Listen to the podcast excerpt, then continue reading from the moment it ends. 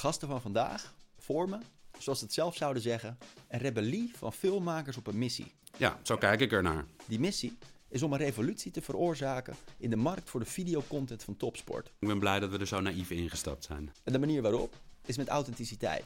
Want dan heb je geen competitie, is de overtuiging. Het verhaal zelf schrijven wij niet. Hun laatste grote project was dat ene woord Feyenoord. Waarin de voetbalclub in het seizoen 2021, waarin de supporters dus bijna niet mochten komen kijken, alle deuren, inclusief die van de kleedkamer, de bestuurskamer en de trainingscomplex, opendeed voor een cameraploeg.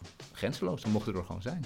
De documentaire serie die dit opleverde verscheen op 1 september op Disney Plus en telt 9 afleveringen. Iedereen vindt wat van die club. Hier zijn, vanuit het kantoor in Amstelveen, zowel de creatief als zakelijk verantwoordelijke van Lucis Media en van de docu En onze ploeg liep altijd in Feyenoord-kleding. Dat is ook een goede om te zeggen. Bas Vos en Jaap Schneider. Hey Jaap, dag Bas. Goeiedag. Hi. Leuk om hier even te mogen zijn. Je bent welkom, gezellig. Feyenoord-fans, allebei? Nee, nee. Ik, eh, ik heb geen, eh, niet per se een, een, een Nederlandse club die ik support. Maar geloof je dit zelf? Nee, dit is, dit is vraag ik aan al mijn vrienden. En jij Bas? Ik ben eh, überhaupt geen fanatiek voetbalfan in essentie. Ik ben wel onwijs van Feyenoord gaan houden in eh, het afgelopen jaar. Ja, het is dus wel gegroeid door het de achterkant zien van de club. Zeker, ja. Ik, ik ben niet opgegroeid in Rotterdam. Dus ik heb daar nooit iets van meegekregen van eh, wat het is om een eh, Feyenoord supporter te zijn. Eh, dat heb ik nu een jaar lang van dichtbij mogen, mogen zien. En ik vind de, de passie en, en, en de emotie die er bij die club is, intern, maar ook zeker van, van de supporters, iets prachtigs. Ik vond het mooi hoe je een moeilijk gezicht trok toen je zei hoe het is om Feyenoord supporter te zijn. Ik ben een Feyenoord supporter en het is inderdaad niet altijd makkelijk. Nee, dat heb ik me dus wel eens afgevraagd. Van waarom pijnigen die mensen zich zo?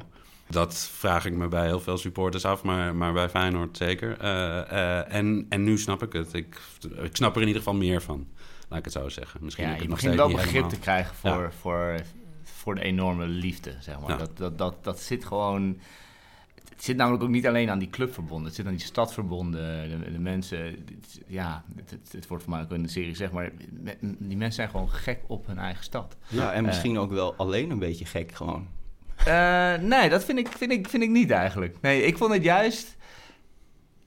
Ik, ik snap dat beeld van buitenaf wel, dat dat vaak wordt gedacht en gezegd. Maar juist als je er dan al een jaar zo echt zo induikt...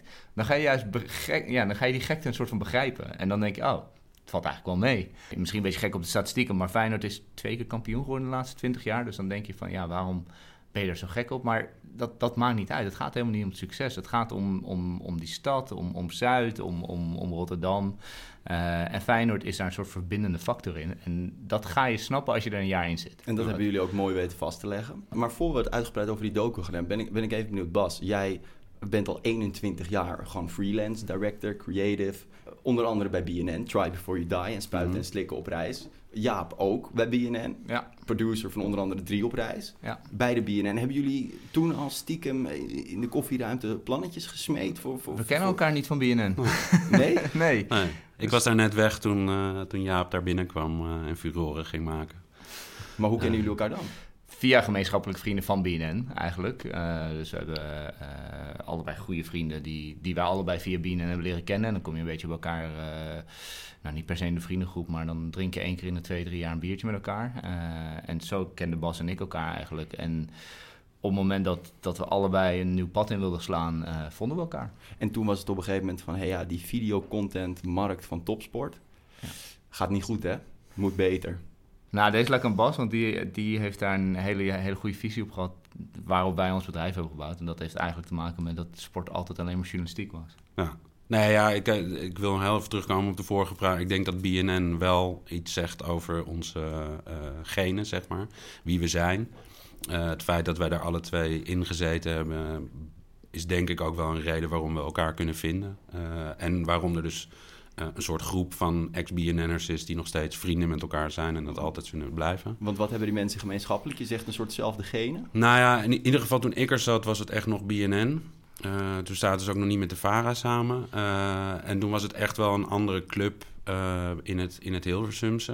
We, we deden dingen die, die anderen niet deden, die anderen ook niet vonden kunnen. Ik, ik kwam binnen in de tijd van de grote donorshow. Nou ja, dat is een, een, een, een ding wat natuurlijk nog steeds aangehaald wordt als iets heel bijzonders.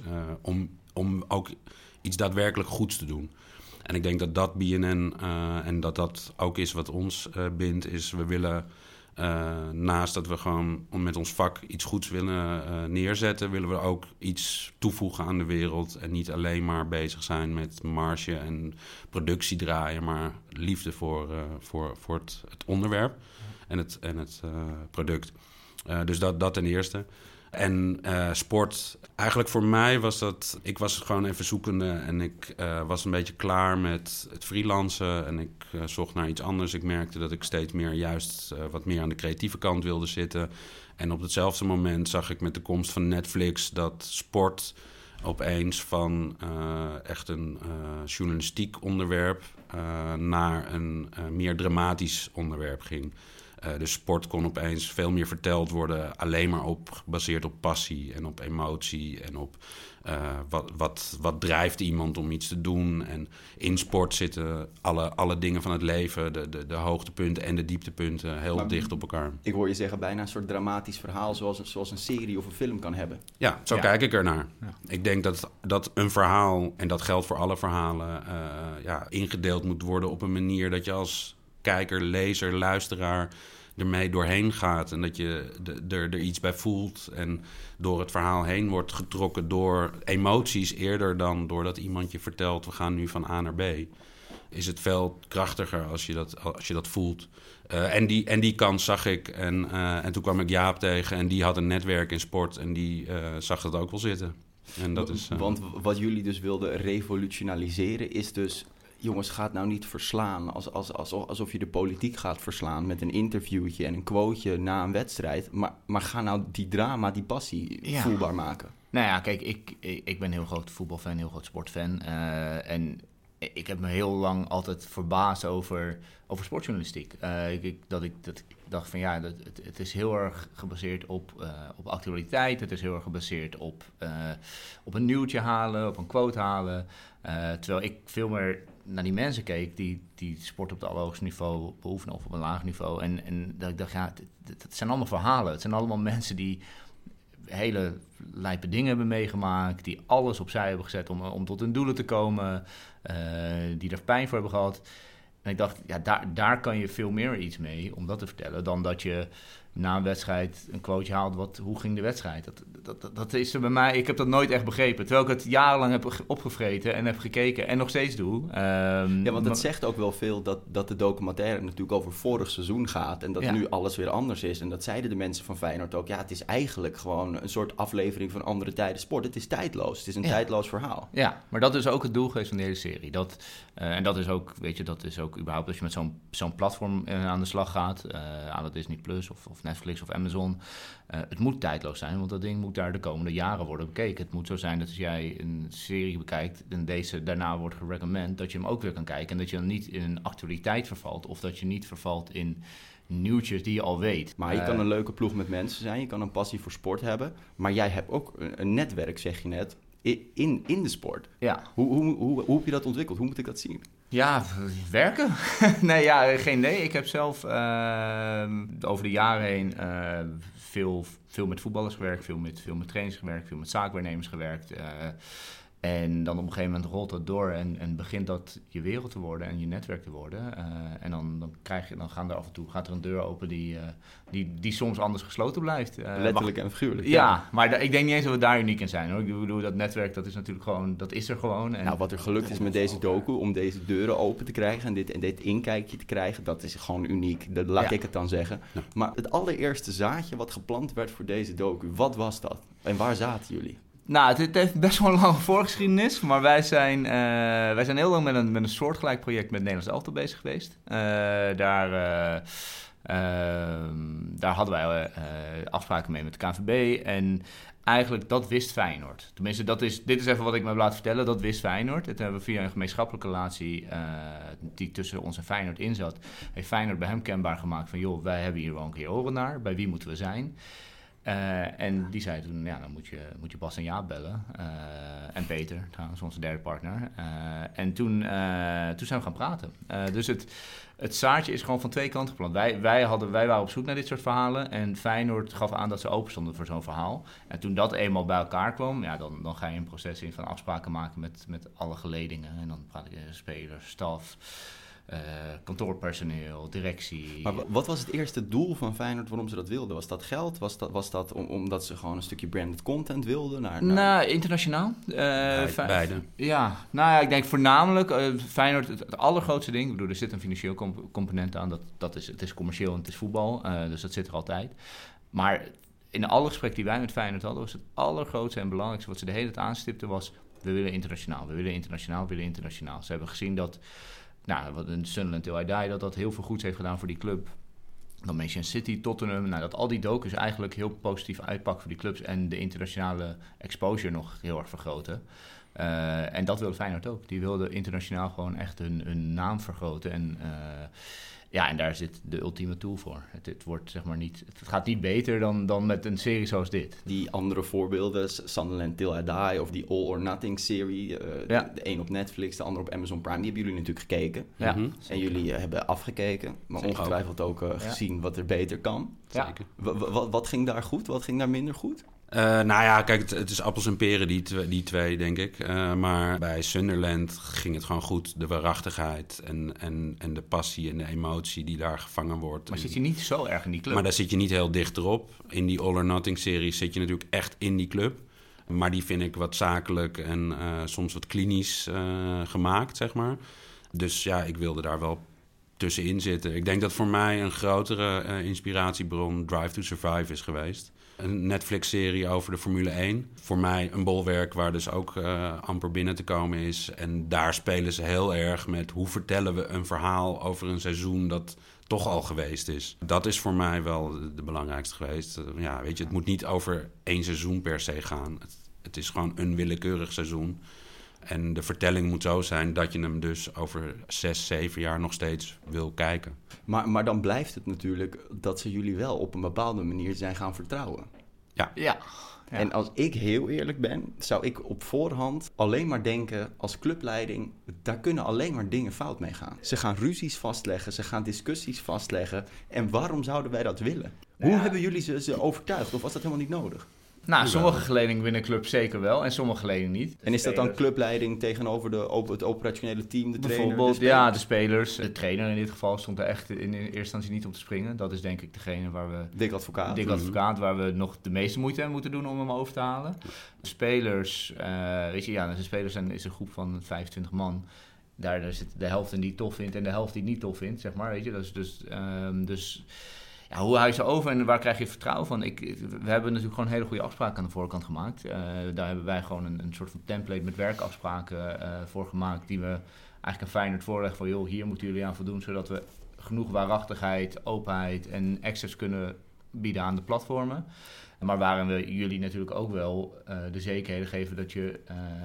ja, dat het niet alleen maar roddel en achterklap is.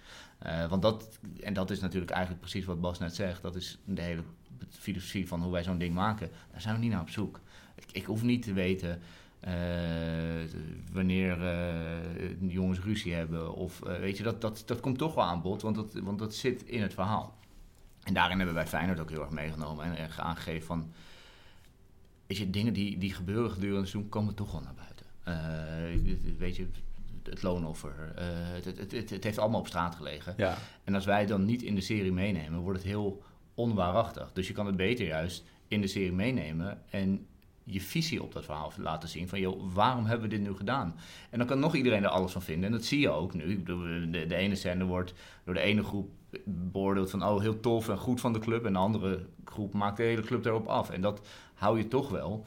Uh, alleen het is wel eigenlijk voor het eerst je kans om echt vanuit jezelf jouw verhaal te vertellen. En ik denk dat we dat, wat Feyenoord daar uh, in, in is gaan geloven en, uh, en terecht. Alleen noem eens zo'n afspraak waar, waar jullie toegang be tot beperkt bleef. nou, de, de, toegang op locatie bleef niet, was niet beperkt. Het dus... lijkt alsof jullie zelf onder de douche mochten filmen. Ja, Nee, ja. Ja. We mochten gewoon, we, we hebben een afspraak gemaakt, op locatie mogen we gewoon draaien wat we willen. We wilden ook namelijk niet dat het dan dat er op locatie mogelijkheid tot discussie was. Eh, want dan, dan ben je aanwezig. Als, een, als, een, als een, een speler of een staflid of een directielid kan zeggen, joh, nu niet wegwezen, dan, dan ben je ineens een factor in, in het geheel. En dat waren we niet. We waren op de achtergrond aanwezig. Dus we hebben gezegd van, joh, wij zijn er gewoon. Eh, we spreken echt wel af en we geven echt wel aan wanneer we er zijn. Eh, want je hebt een beperkt aantal draaidagen. Nou, niet heel, 150 draaidagen. Zeer niet- beperkt. Ja, nee, maar goed, kijk, een, een jaar is 365 dagen en je bent er gewoon niet altijd. Dus je geeft wel aan wanneer je er bent. eh, en, en dan was het gewoon grenzeloos. Dan mochten we er gewoon zijn. Maar dan toch even, wat was het kwartje dat bij Dick Advocaat of een bepaalde speler moest vallen, wa- waardoor die wel zei, weet je, jongens, Nou, gaat Dat hij wij de pers niet zijn. Maar ik, ja, dat. Dat was zijn paardje. Eh, want uiteindelijk zijn wij de, de media en de pers niet en de actualiteit niet. En ik denk dat bij Dick Advocaat, Dick, Dick heeft, heeft het echt gedaan voor de club. Ja. Eh, die, die heeft echt wel beseft, oké, het, het is gewoon echt heel goed voor de club, dus we gaan dit doen. Eh, en ik denk dat de spelers op een gegeven moment, de, de meeste spelers, laat ik dan zo zeggen, in ieder geval aan de voorkant, het tof zijn gaan vinden. Want die kwamen ineens in een rijtje met inderdaad Manchester City, met Michael Jordan. eh, en dat, dat werden zij ook ineens. Dus dus ga ik op hun stoel zitten, misschien is het helemaal niet zo. Maar dat is het, dat gevoel wat ik heb. dat ze het gewoon op een gegeven moment wel tof gingen vinden. Eh, en wij hebben ook spelers nooit iets verplicht. Dus wij hebben wel gezegd, oké, we, we komen, we gaan dit draaien. Eh, maar in hoeverre jij meewerkt en wat je aan ons geeft... en of we mee naar je huis gaan... of dat je een heel groot karakter in de serie bent... is aan jou. Wij gaan je niks opleggen. Dat is op vrijwillige basis. maar jullie statement is authenticiteit over alles. Dat is het allerbelangrijkste. En is het dan niet zo dat als je, als je met een camera in de kleedkamer gaat staan, het zijn ook mensen, dus tuurlijk zijn ze ook eh, gevoelig voor ijdelheid, dat ze dan op een gegeven moment zien dat die camera op ze staat en dat ze dan toch net, dat je, dat je ziet, hé, hey, dit had jij niet gedaan als die camera niet op ons stond. Hebben wij Ja. veel gesprek over gehad, hè? Ja, dat, kijk, eh, eh, we zullen nooit ontkennen dat het feit dat je er bent, is een, eh, doet, doet, iets, doet iets met de werkelijkheid op dat moment. Ja, Maar goed, dan gaat het er nog steeds wel om van ja, hoe ga je om met die werkelijkheid eh, als team. En daarin ja, hebben wij gewoon inderdaad de afspraak, we draaien alles. Dus laten we daar niet op locatie discussies over hebben, want dan ben je er heel erg mee bezig. En een ander feit daarin is bijvoorbeeld... er zit op een gegeven moment een moment dat Bijlo geblesseerd raakt tijdens een, eh, een, een warming-up. Eh, en die is dan echt, echt helemaal klaar ermee. En die wordt boos eh, en, die, en die loopt echt boos het, het krachthonk in. Eh, ja, en daar, daar heeft onze ploeg de keus gemaakt om er niet bovenop te gaan zitten. Om juist dat moment te laten in wat het is. En niet eh, dan heel veel invloed daarop te hebben. Waarmee het moment gewoon mooier is. En er dus mensen om hem heen komen. Andere geblesseerde spelers die hem proberen te troosten. Dat zie je van een afstandje. Eh, en ik denk dat dat het krachtiger maakt. En, en dat we met dat soort kleine momenten ook gewoon heel veel vertrouwen hebben gekregen van de spelers. Van, oh ja, jullie gaan er op een respectvolle manier eh, mee om dat jullie hier zijn. En onze ploeg liep altijd in Feyenoord-kleding. Dat is ook een goede om te zeggen. Dus dat maakt ook alweer dat ze gewoon... Ze zijn echt gaandeweg dat seizoen steeds meer onderdeel van dat team geworden. Maar het laat onverlet dat bij de eerste wedstrijden... Dick nog bang was dat we zijn, eh, zijn opstelling uit gingen lekken. Ja. Ehm, ja, Ja. maar dat is waar zij vandaan komen. Hè. Zij zijn gewend dat mensen met camera's of microfoons... eh, Ja, die zijn alleen maar bezig... kleding rondlopen, dat ze niet aan hun kant staan. Nou, En die zijn alleen maar scoren. bezig met quotejes scoren. En van, oh ja, kunnen we stiekem nog iets opnemen? Hij is natuurlijk ook eh, gaandeweg het seizoen... is hij heel vaak op zoek geweest naar, naar microfoons. eh, en dan had hij altijd die van Fox Sports te pakken. En die gooide die dan weer weg. Omdat hij vond dat dat dan te dicht bij zijn dugout stond. En weet ik veel wat. Terwijl wij gaandeweg steeds dichter mochten komen erbij. Eh, ik denk dat dat het, dat dat het wel eh, goed aangeeft. Dat op een gegeven moment ze snappen van... ah ja, maar deze mensen zijn niet bezig met iets te halen bij ons... maar vertellen het verhaal dat wij schrijven. Dat is denk ik... eh, Maar ik denk dat voor veel mensen die, die alleen al het idee van de documentaire hoorden, dat ze het creatieve meteen begrepen. Dat werkt meteen tot de verbeelding. Ja. Iedereen heeft daar zin in. Ja. En, en, en ja, Feyenoord-fans, niet Feyenoord-fans, hadden er echt zin in. Ja, Alleen, ja, productioneel, om alle neuzen dezelfde kant op te krijg krijgen. huis. De- ja, toch? ja. Maar jullie doen er nu vrij laconiek over bijna. Dat het gewoon was, ja, we moesten gewoon eigenlijk laten zien dat we aan hun kant stonden. Nou ja, kijk, het wordt op een gegeven moment. eh, ik, ik denk wat voor ons. het wordt op een gegeven moment ook normaal. Dat is, dat is Nou. heel gek om te zeggen, maar de eerste keer dat wij de, de beelden terugkregen uit de kleedkamer... En, en bijvoorbeeld een afspraak waar je het net over had... hoe, hoe krijg je Feyenoord zover dat we, dat zo dit gaan doen... is dat het, altijd dezelfde zes mensen op locatie zijn. Twee regisseurs, twee cameramannen, twee, twee, eh, twee geluidsmannen. Eh, ze wisten precies wie hier het materiaal konden zien. Dat was een heel klein select groepje. Wij kregen dat materiaal op een gegeven moment als eerst terug, dus wij gingen kijken. En dan de eerste keer dat je zo'n kleedkamerbeeld krijgt, ja, val je van je stoel, denk je, holy shit, wat hebben we allemaal? En na een half jaar is het gewoon de kleedkamer. Dan, dan, dan, Ja, je went aan alles. je bent het- aan alles. Dus, Ja. dus dat is heel gek. En toen eigenlijk pas toen de serie naar buiten ging en die, al die reacties weer binnenkwamen van holy shit, ze zitten in de kleedkamer. Dachten wij, oh ja, ja shit, het is zo besteld. Dus, dus dat, dat went of zo heel erg. En dat is heel gek om te zeggen. Dus het is, het, het is helemaal niet dat we er laconiek over zijn of dat we er nuchter onder zijn. Maar je, je gaat zo'n jaar in en het wordt op een gegeven moment je, je, je werkelijkheid. Maar de zo. afspraak was dus een jaar lang Feyenoord kleertjes aan Ja. en gewoon meelopen. Ja. Maar hadden jullie van tevoren een soort idee van... we gaan hier naar zoeken, dit is het verhaal wat we willen vertellen? Had jij een soort storyline gemaakt, Bas? Of was het gewoon, we gaan gewoon pakken wat we pakken kunnen... en dan zien we wel wat voor verhaal eruit Nee, dat laatste was precies wat ik wilde voorkomen. Eh, dat is natuurlijk wel het risico dat je loopt. We gaan pakken wat we pakken kunnen en eh, we zien wel. Dat is wat ik per- per se niet wilde. Dus ik heb aan de voorkant wel een verhaal eh, bedacht. Wat voor 50% ingekleurd was en voor 50% niet. Omdat ik gewoon niet weet hoe het seizoen loopt. Maar wat was Eh, dat verhaal? Nou, dat ging heel erg over dat wat ik heel graag wilde, is wat meer toetsen wat, wat de buitenwereld ziet en zegt over een voetbalclub. Wat natuurlijk, eh, nou ja, goed, zet de televisie aan en het gaat erover. En er zijn Ook fans, ik- en fans. En, maar iedereen vindt wat op forums, op eh, reacties onder artikelen, op televisieprogramma's, analisten, weet ik veel wat. Allemaal mensen die aan de buitenkant staan. En dat is de buitenkant die wij allemaal ook Die wij kennen, allemaal zien, kennen. Dat is, leven. dat is hoe wij voetbal beleven. Dat is hoe wij Feyenoord beleefden in, in de jaren tot nu toe. En ja, goed, wij hebben de unieke kans om die andere kant. Dus ik wilde dat heel dat graag. contrast. Ik wilde heel graag kijken van hoe, hoe verhoudt dat zich tot elkaar. En dat is eigenlijk waar op, op basis van waar we weggevaren zijn. En dat veranderde heel snel door corona. En eh, dus, dus uiteindelijk zijn we meer op de club gaan focussen dan origineel het idee was. Dus Nou, eigenlijk was je heel erg de sites in de gaten aan het houden tijdens het draaien ook. En ook weer niet. Het, het is ook heel dubbel, want er zijn ook heel veel momenten geweest dat er in de media ophef ontstond over iets. Welkom in de media. Ja, Frank en Dick met de koffie. ja, bijvoorbeeld dat Frank Arnezen en Dick Advocaat zouden elkaar niet meer kunnen luchten en zien en niet meer door één deur kunnen en dit en dat, weet je wel. Dus ik werd opgebeld van, joh, hebben we dat? Dat moeten we hebben. Dat gaat helemaal mis daar. En ik zei, nou ja, oké, weet je. Maar ja, wij konden er niet zelf heen natuurlijk, vanwege de coronaregels. Dus ik bel mijn ploeg van, joh, eh, luister, eh, Frank en Dick schijnen echt helemaal eh gebrouilleerd te zijn. En eh, kunnen jullie daar wat van vangen? En, en mijn regisseur zegt alleen maar nee. Ik zeg, hè, hoezo?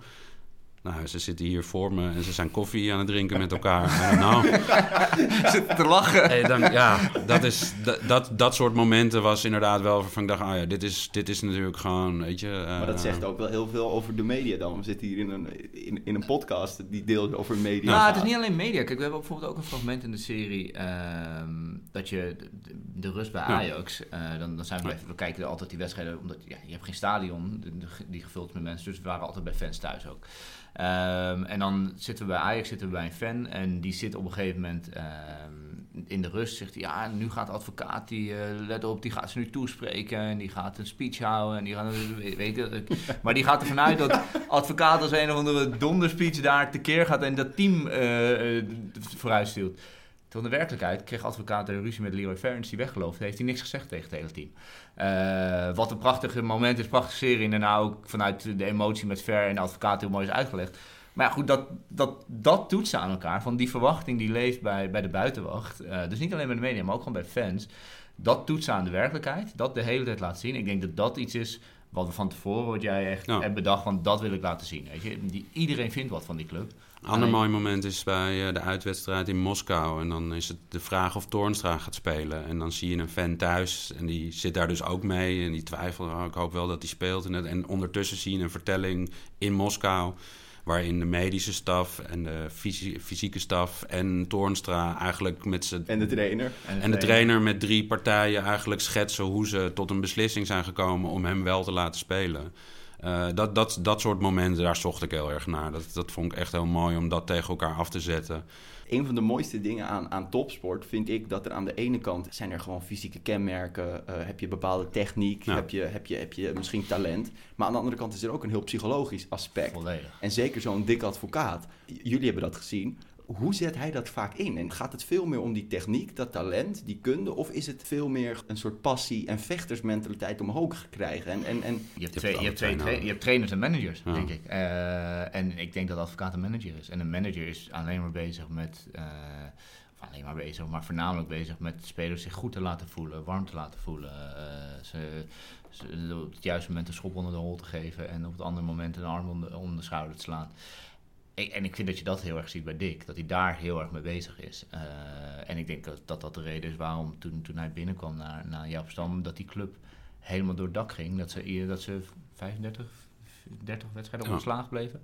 Ehm, om, en, en ik denk dat dat, is, dat zie ik bij Dick. Eh, dus het, het, is een, het is een heel mentaal spel, dat hele voetbal. Ja, dat, dat, is, dat is volledig. maar dat zie je ook mooi. Nou, Ja, ja, vind ik wel. Ik vind Ja, dat vind ik wel. goed- Ja. Ik, zie, ik vind dat je heel erg ziet dat hij probeert ze bij elkaar te krijgen. En dat hij er een groep van probeert te krijgen. En dat hij probeert om hun met elkaar juist te laten praten. eh, in plaats van dat hij de hele tijd iets oplegt of zo. Want dat vindt hij zijn rol niet. Maar Bas, heb je af en toe ook eh, een beetje ingegrepen? Wat, wat ze bijvoorbeeld bij Wie is de Mol doen, heb ik vaak gehoord dat het is van... hé, hey, als jij nou even met die gaat praten en dan Ah. even over, over die... nooit Nooit. Nooit. Was, Nee. dat, was, dat, was dat een verleiding die je moest inhouden of, of, of totaal niet? Nee, ik geloof daar gewoon niet zo in. Ik geloof daarin als je een effect najaagt. Eh, wij waren geen effect aan het najagen. Wij waren een verhaal aan het zoeken en aan het vertellen. Eh, en dat verhaal, dat schrijven wij niet. Wij, wij schrijven een vorm en een manier om het te vertellen. Maar het verhaal zelf schrijven wij niet.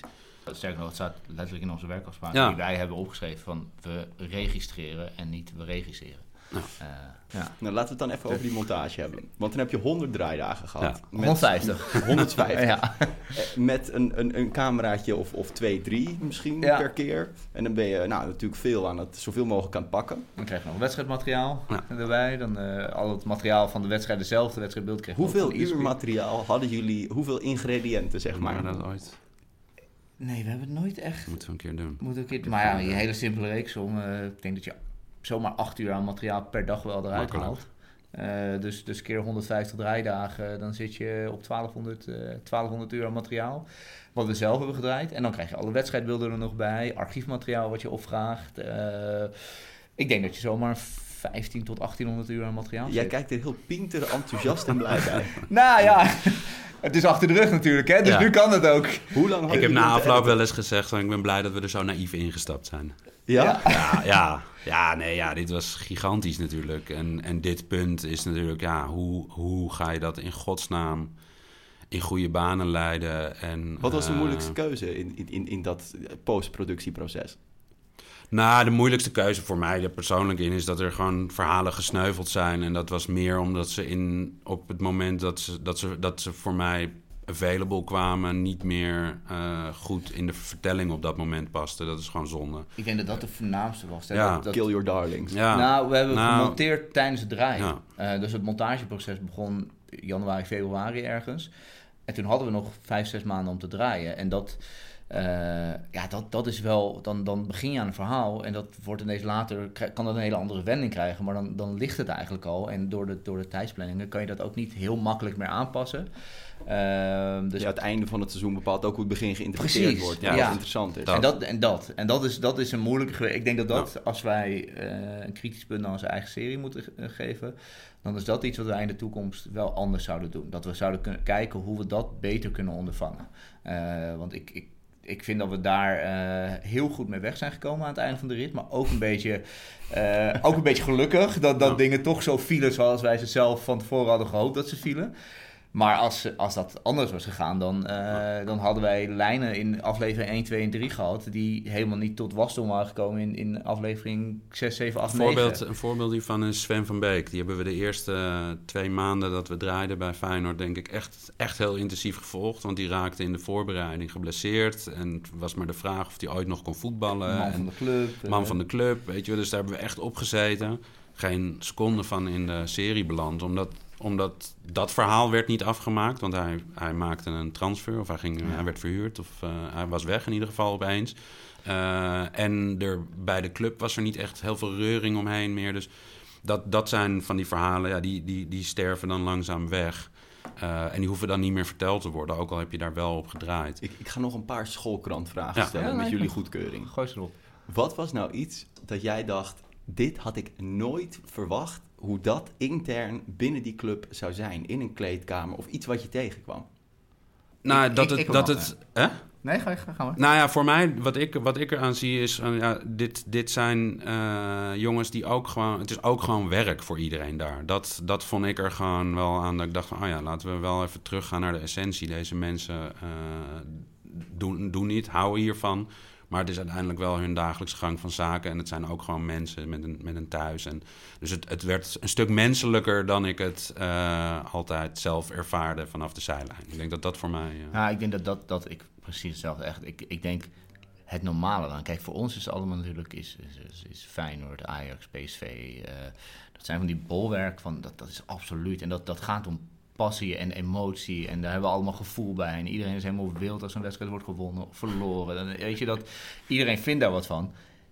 Die mensen komen gewoon werken. Uh, ja, dat is heel suf om te zeggen, maar dat is gewoon wat het is. Uh, dus die komen gewoon naar werk toe en die hebben dus dezelfde bakjes koffies en de geintjes als die wij hebben. En dat is, ja, dat, dat, dat, is, dat is gewoon heel normaal, is het. En dat, dat, maar dan toch, er zijn denk ik twee ja. kampen mensen die naar voetbal kijken. En, en dat wisselt natuurlijk ook. De ene keer zit je in de ene kamp, de andere keer in het andere kamp. Maar soms kijk je en dan zie je daar gladiatoren. Ja. Dan zie je daar mensen die inderdaad die, die hun leven zouden geven voor een goaltje op dat moment. Ja. En soms ja, zit ik ook te kijken en denk ik, wat een verwende nesten. Die pakken Ja. bakken met geld. En volgens mij doen ze hun best helemaal niet. En, en daar dat- schipper ik de hele tussen. Maar wat zagen jullie? Nou, maar dat, dat is precies, eigenlijk precies wat ik net zeg. Het zijn, het zijn hele normale mensen. Kijk, ik, jij, Bas, ik, ook mindere dagen op werk. Ik kom hier ook wel eens aan en dan krijg ik vijf uur lang niks uit mijn vingers. Eh, ja, dat, dat kan, dat zit ertussen, dat hebben wij allemaal. Alleen bij hen, als dat gebeurt, dan is het onder het oog van 5 miljoen mensen die die wedstrijd kijken. Dat ben ik me na dit jaar meer dan ooit gaan beseffen. Dat ik gewoon dacht, het zijn gewoon gasten die komen gewoon werken. Ja, en die En hebben hun eigen beslommeringen, eh, ja, die, die, die, die doen heel veel. Een, een voorbeeld is Jurgensen, die, die natuurlijk gewoon eh, heel veel aan het, aan het kwakkelen was aan het begin van het seizoen. Daar hebben we een heel mooi verhaal omheen gebouwd. Dat is ook helemaal geduid. En op een gegeven moment kwam hij naar ons toe van... joh, ik merk dat, dat nu al die focus op mijn eh, blessures... eh, dat dat voor mij eh, eh, een beetje lastig werkt. Kunnen we daar wat minder op focussen? Nou ja, voor mij was het verhaal op dat moment al verteld... over dat hij, eh, dat, hij zo zwak aan het kwakkelen was... en dat zijn positie een probleem was.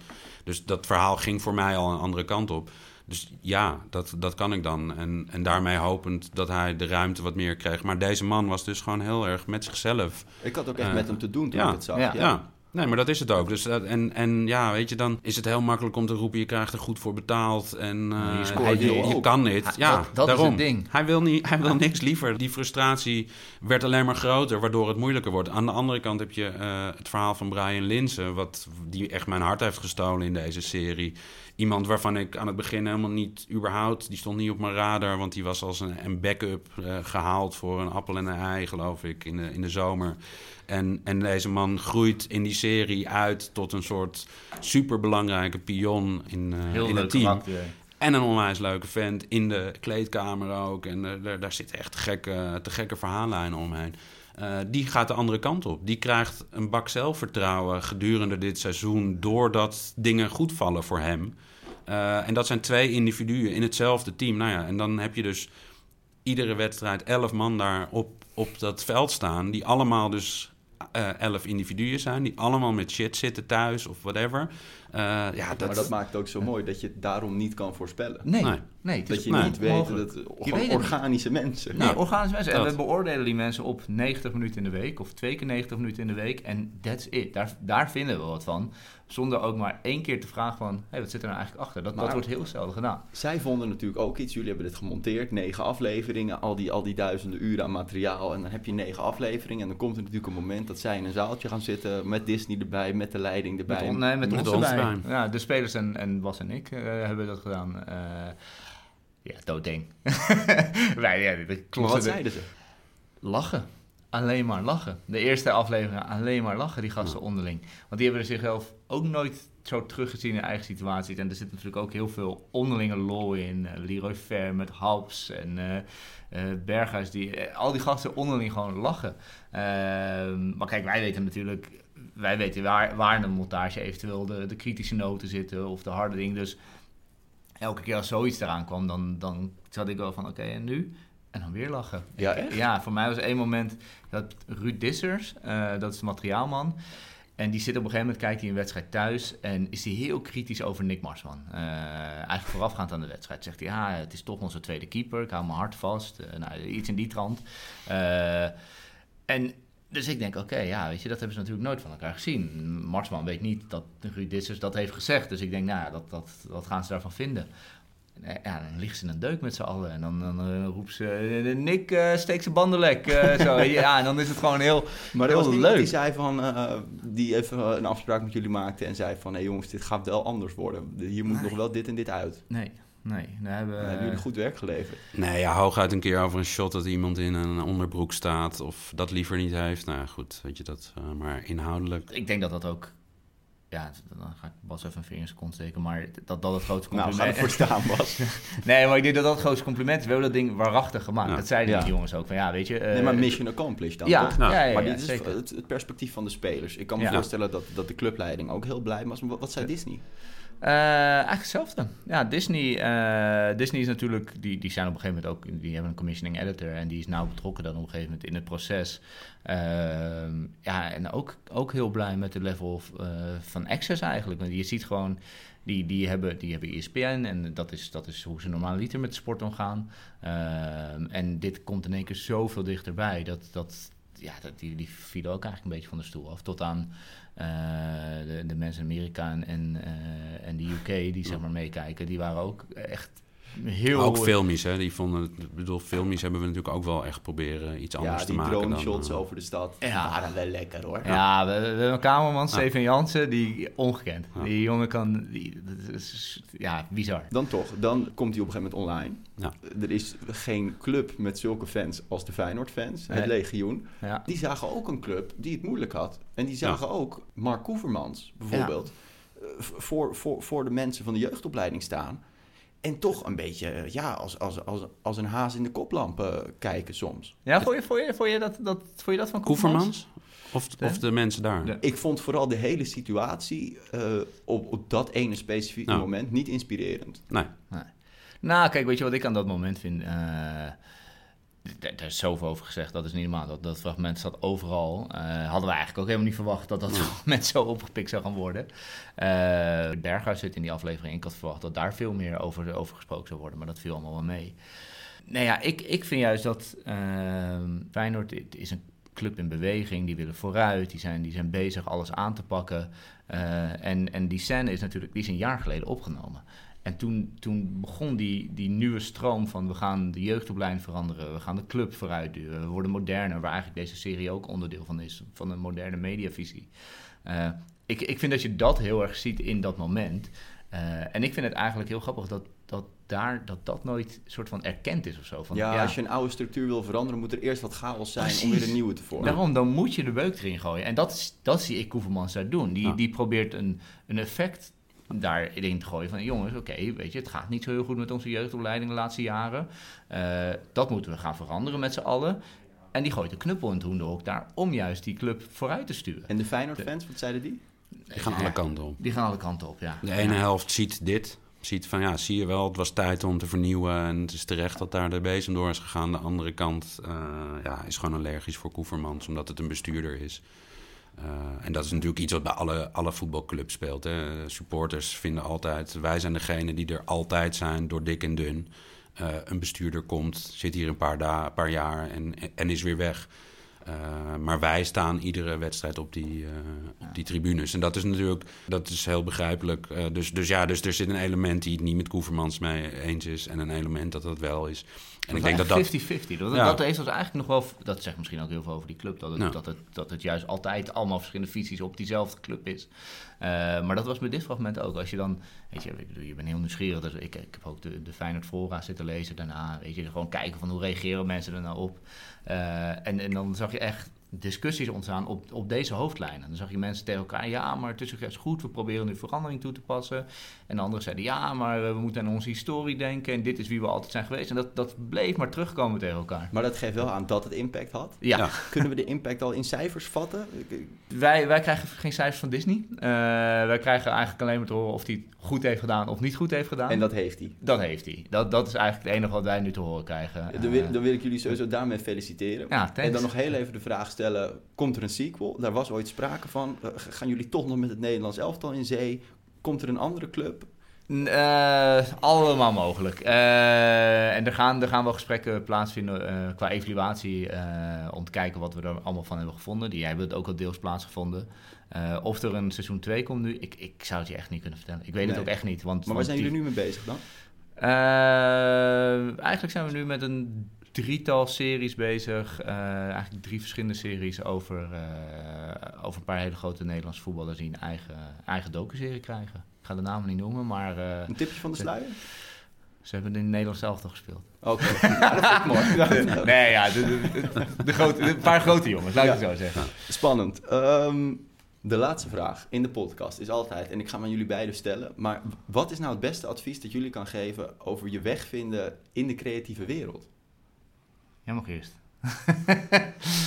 Eh, nou ja, luister naar jezelf en, en, en je gevoel. En doe het niet alleen maar voor eh, de kicks en de scores, zeg maar. Eh, maar eh, probeer eh, de creativiteit menselijk te houden, om het zo te noemen. Dat, ja, ik denk dat dat, dat, dat uiteindelijk... Denk, de, de verhalen waar ik het meest door geraakt word... zijn verhalen die mij emotioneel raken. En dat komt doordat ze menselijke maat hebben... en niet het overdreven groots eh, in zich hebben. En daar, daar, dat is waar, wat mij, zou mijn tip zijn. Dus dat je die voetballers echt als mensen ziet. Ja, en dat je het niet gaat hebben over dat wat wij allemaal aan de buitenkant ervan maken. Die gladiatoren in een arena met 60.000 man eromheen kolkend en weet ik veel wat. Het zijn jongens die gewoon ook s'avonds naar huis gaan. Die ook zich kut voelen, die ook twijfelen, die ook onzekerheid voelen. Eh, dat, Ja, heb je daar nog iets aan toe te voegen? Ik denk dat het sowieso heel goed is om, om eerst gewoon echt je weg te staan bij, bij een omroep of een, of een heel groot productiehuis. Om, om, om gewoon eens mee te maken hoe dat er allemaal aan toe gaat. En daar je eigen pad uit te creëren. Ik denk dat voor, voor, voor mij, en ik- het is misschien ook een verbas, maar vooral voor mij is dat pad uiteindelijk geweest dat ik het voor mezelf moest doen. Ik, ik, ik, kon, er niet, ik kon niet conformeren aan regels van anderen. Ik, ik merkte dat ik daar gewoon ja, dan, dan, dan moest ik inderdaad voor, voor een bottomline gaan werken. Of dan moest een productie, moest, omdat de regisseur of de eindredacteur het op deze manier wil, dan moest het zo worden ingevuld. Daar had ik heel veel moeite mee. Ik, ik wilde, het, het haalde voor mij plezier uit mijn werk. Eh, en ik heb toen gewoon besloten ja, voor mij is de weg om het zelf te gaan doen. Eh, want dan haal ik plezier uit mijn werk. Maar je zegt eerst afkijken bij een bestaande, misschien nou ja, grotere als je, organisatie. anders weet je het niet. Je moet als, je, als je meteen voor jezelf gaat beginnen, dat kan. Hè? Als dat je passie is, dan kan het dat je dat meteen gaat doen. Maar als ik dat voor mezelf meteen had gedaan, dan denk ik ook niet dat ik hier was uitgekomen en het nu heel erg naar mijn zin had gehad. Ik heb juist, doordat ik minder ervaring in de media heb gehad, door ik hele leuke tijden heb gehad in de media, wist ik van oké, dit deze cocktail moet ik zien te vinden of zien te maken om, om het naar mijn, naar mijn zin te hebben. Uh, en ik denk dat je dat alleen maar kan doen als je, als je toch een keer gewoon stappen gaat zetten naar, ja, naar de reguliere partijen, zeg maar. Ik denk en, dat je dat en je moet je strepen hebt. verdienen. Je Je, moet je strepen verdienen, want anders kom je... Dus, dus ook als je voor jezelf begint, zal je altijd moeten beginnen met kleinere producties... om te laten zien dat je het kan. En op die manier doorgroeien. Uh, en, nou, ja, we en begonnen dus, met het netwerk, toch? Net, Ja. ja. dat, dat netwerk is over de jaren heen gebouwd, omdat, we, omdat ik voor, voor teambaas een klus heb gedaan. Uh, en, en anders, ja, je kan wel bedenken van ik ben 19. En we aardig en- zijn tegen mensen. Nou, Nee, ja, nee, maar, nee, ja, nee, ja, nee, maar goed. Niet zo? over lijken. gaan. Nou ja, we gaan niet over lijken. nee, we gaan niet op lijken. Nee, dat is niet onze stijl. Bedankt voor de documentaire. Bedankt voor het eh, interessante gesprek. En eh, ja, ik ga de laatste twee afleveringen maar even kijken vanavond. eh zin Staan, in. staan er nog niet op, toch? Acht komt vandaag. Oh ja, acht is vandaag, ja. Volgende, Volgende week negen. Nog een weekje wachten voor Dus, negen. dus ik kan vanavond die achtste kijken. Vanavond kunnen die achter kijken, ja. Dank jullie wel. Thanks, dan. Thanks. Hoi. En tot zover aflevering 99 van de Broadcast Magazine Young. Joost mag het weten podcast met Jaap Snijder en Bas Vos van Lucis Media te gast. En mocht je het Joost mag weten hoe hoor, maar gemist hebben de documentaire Dat ene woord Feyenoord is dus gewoon te bekijken via Disney+. Volgende week zijn we er weer met een mooie honderdste. Heb een fijne week en tot dan. Deze podcast werd mede mogelijk gemaakt door Broadcast Magazine. Naast een vakblad in print, uitgegroeid tot een breed platform aan activiteiten waarmee de slogan midden in de media alle recht wordt aangedaan. Kijk op www.broadcastmagazine.nl